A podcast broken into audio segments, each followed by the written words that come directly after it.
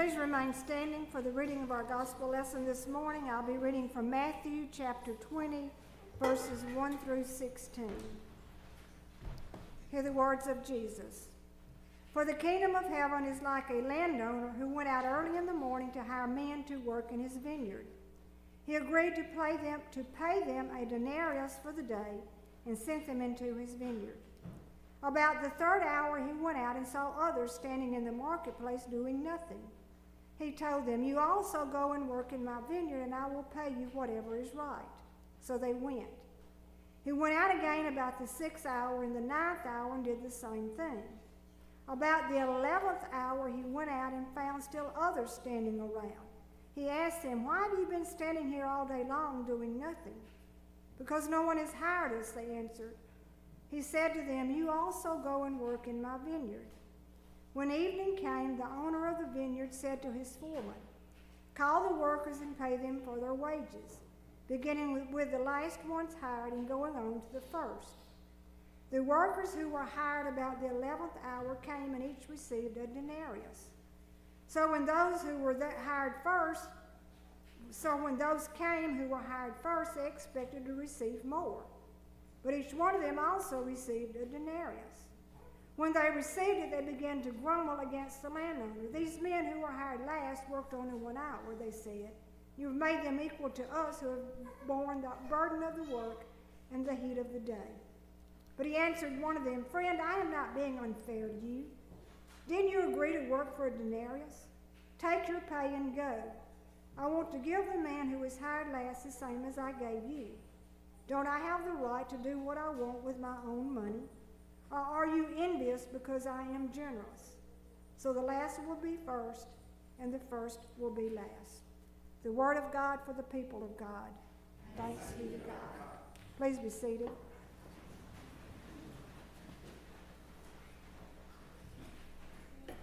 I had never heard the name Fred Craddock until I was in course of study classes that I had to take to be a local pastor in the Methodist Church. During that time, I heard his name several times, especially in my preaching class. Preacher and teacher Reverend Fred Craddock was small in stature, but he was large in the influence he made, especially on pastors, with his personal experiences and his many books. In one of his books, Reverend Craddock tells about being on a flight back when they still had smoking sections on airplanes. He was seated in the aisle seat in the no smoking section. Across from him sat a man who pulled out this long black cigar from his pocket and he lit it up. Soon the area was filled with foul smelling cigar smoke. Craddock stopped the flight attendant, a very attractive young woman, and said to her, Am I in the wrong section? I asked for no smoking.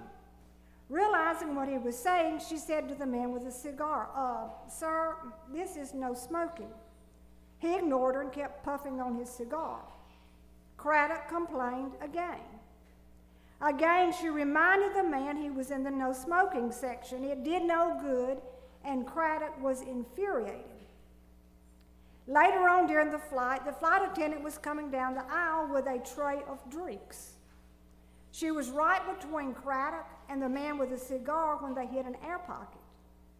The sudden turbulence caused her to dump the drinks right into the lap of the man with the big cigar. But that's not all. Seeking to correct her balance, this very attractive flight attendant fell backwards right into Fred Craddock's lap.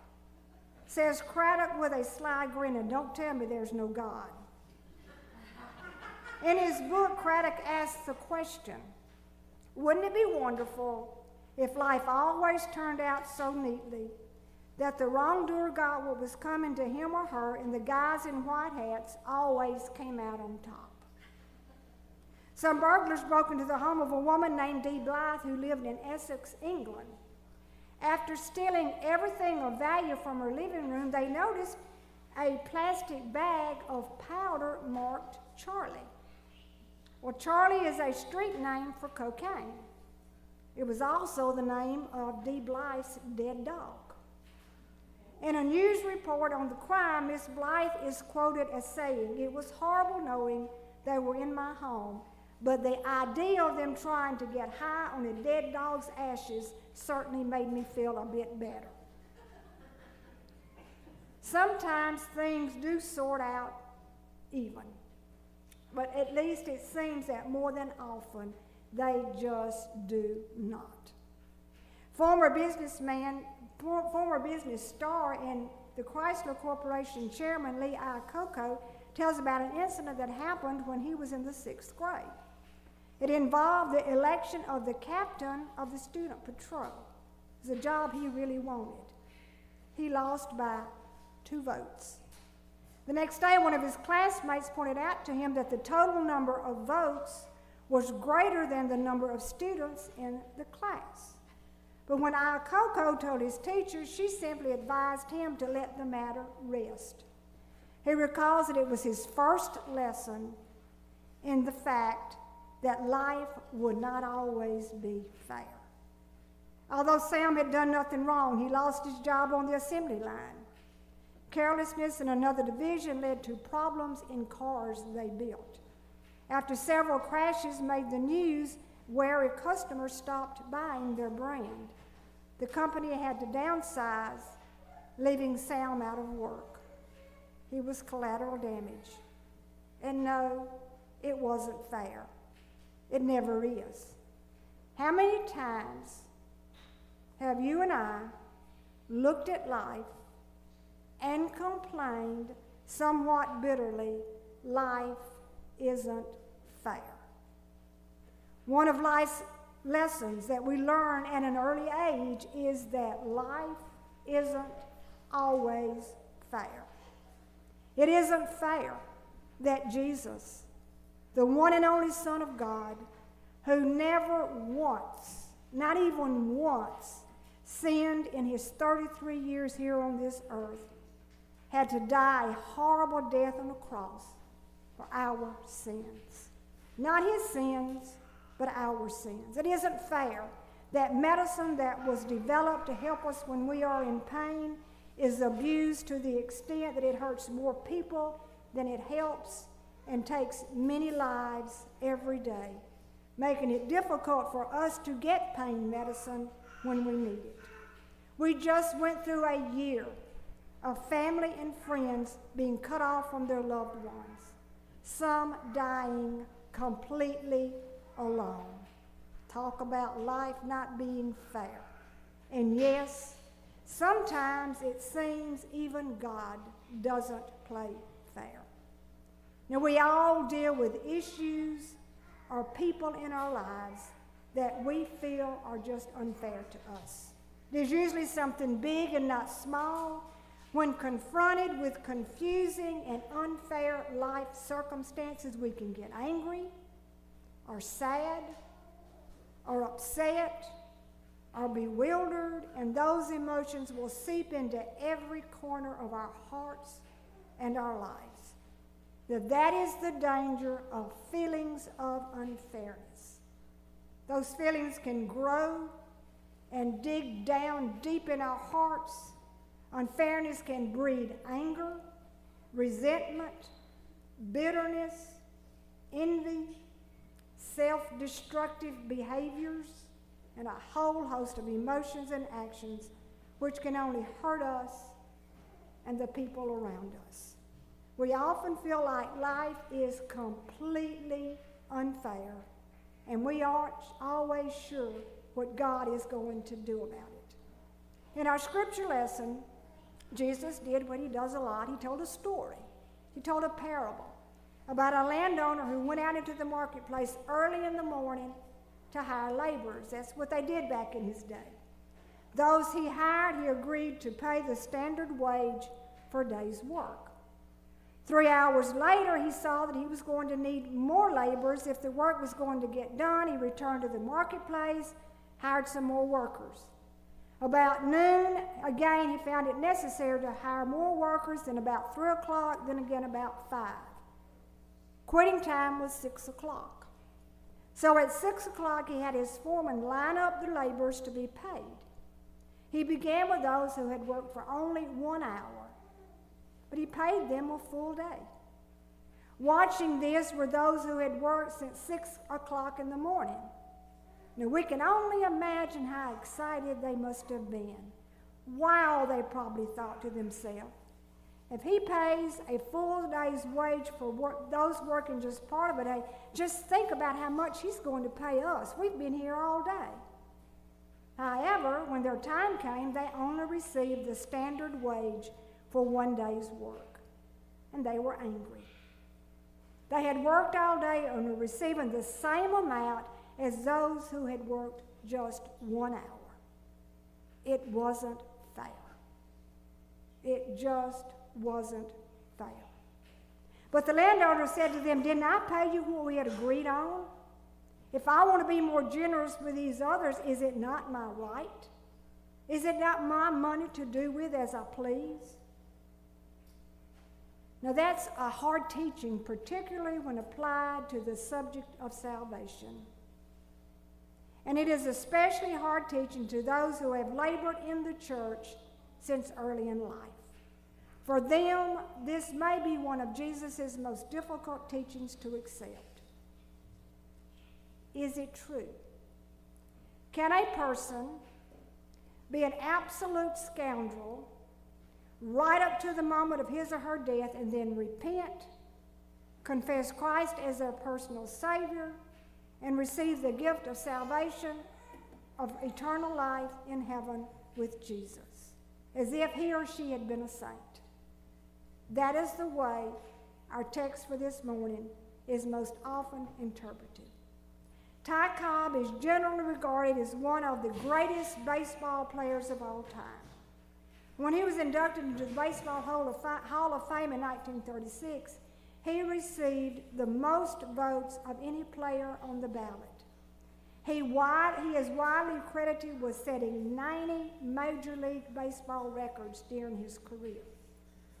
As of the end of the 2019 season, he still held several records, including the highest career batting average and the most career batting titles.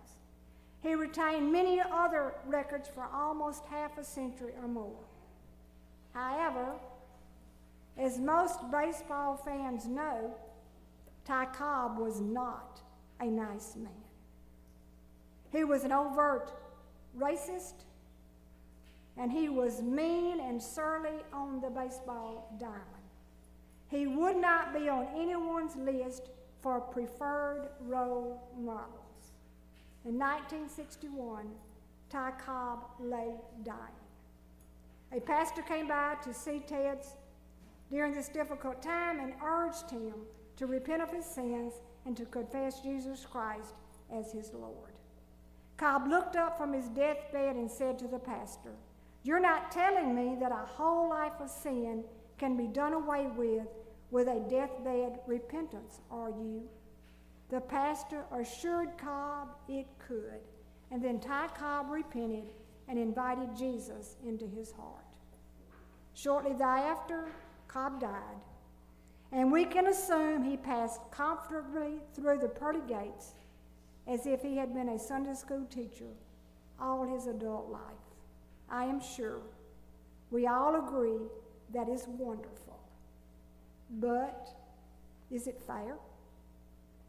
Some important questions arise out of the parable in today's scripture lesson. The first one being, why not go ahead and live a life of sin and wait until the last moment to repent? After all, if you're going to get the same rewards, why not party hardy right up until the last moment? It's a fascinating question. And on the surface, it can be troubling, maybe even intriguing. Why not wait until the end of our life to turn to God? How would you answer such a question? Why not go ahead and live a life of sin and wait until the last moment to repent? Actually, this question is not as difficult to answer as it seems. Not to people who have walked with Christ for any time at all. Now, the question assumes that a life of sin is more desirable than a life of faith. Why else would we be concerned about waiting until the last moment? In an attempt to answer that question, let me ask you another serious question. What would you change about your life if you knew there was no heaven and no hell? Would you be less loving toward your family? Would you cheat on your spouse? Would you be dishonest in your business affairs? I would like to think not.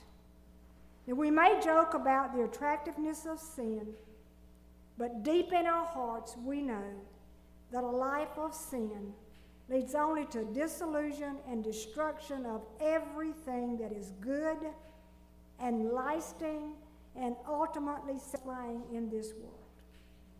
Writer Hannah More once said, No one ever repented on his or her deathbed of being a Christian. And it's true. We're not perfect, but we are wise enough to see that there are certain laws, moral laws and spiritual laws that govern this universe as surely as does the law of gravity. By the grace of God, we do right, not because we fear hell, but because in the long run, it's in our best interest and in the interest of those we love. But there's a second question that arises out of the parable in today's scripture lesson. If God wants to be generous with others, then shouldn't we rejoice rather than complain? Those who had worked in the vineyard all day would not have been dissatisfied with what they had received if they had not compared it with what the others had received. What is there within us that judges our lives, not on the basis of what we have received, but on the basis of what we have received in relation to others. Of course, when that gift happens to be the gift of salvation, the principle is even more critical.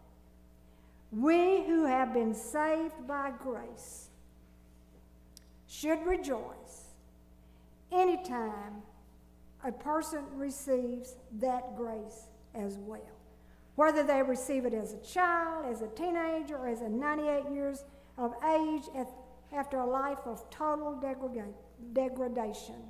It doesn't matter when they receive God's grace, it only matters that they receive it.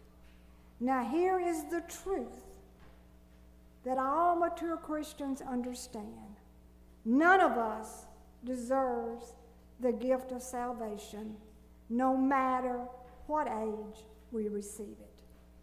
That's why we sing with so much joy Amazing grace, how sweet the sound that saved a wretch like me. And yes, God's grace is amazing. A righteous God accepts you and me as if we had never done anything wrong in our entire life. God then cleans us up and makes us into a new creation in Christ. Paul writes about this in his second letter to the church at Corinth when he writes, Therefore, if anyone is in Christ, he is a new creation.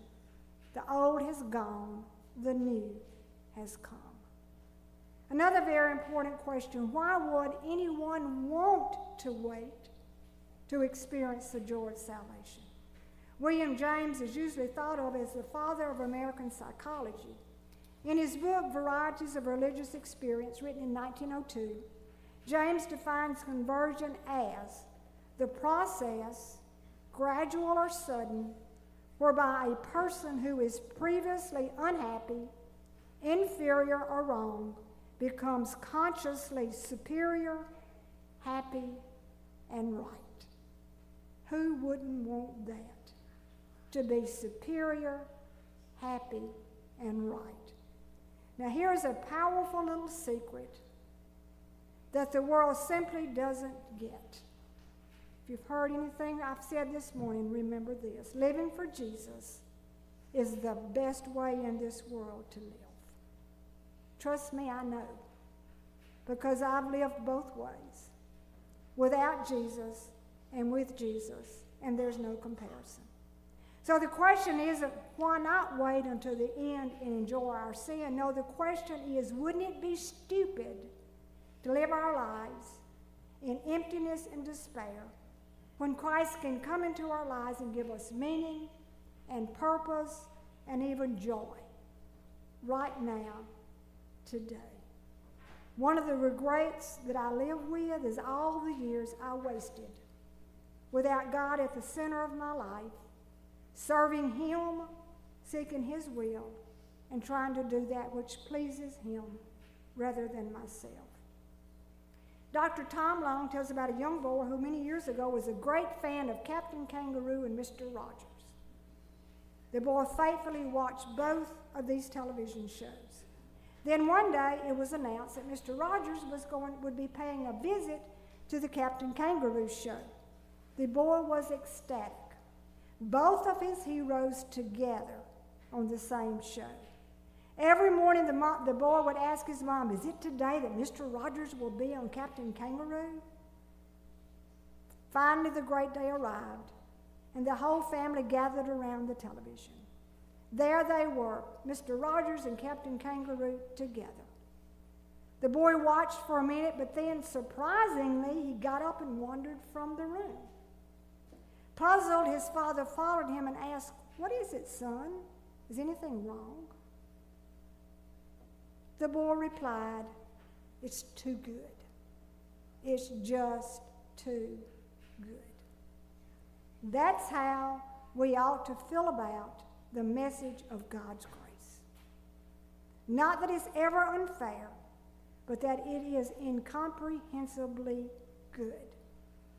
It doesn't matter when we come to God.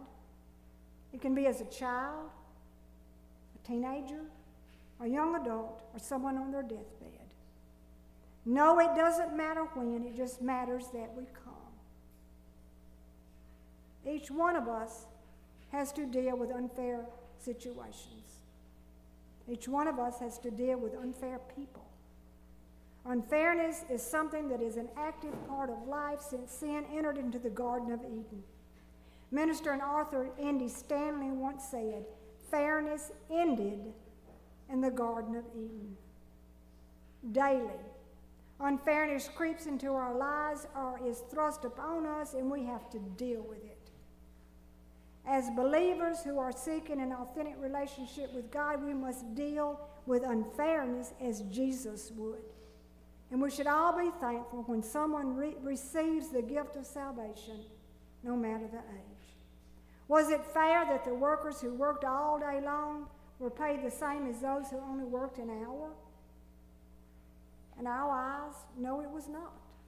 And is it fair that those who accept Christ on their deathbed receive the same reward of eternal life in heaven as those who have lived for Christ their entire lives?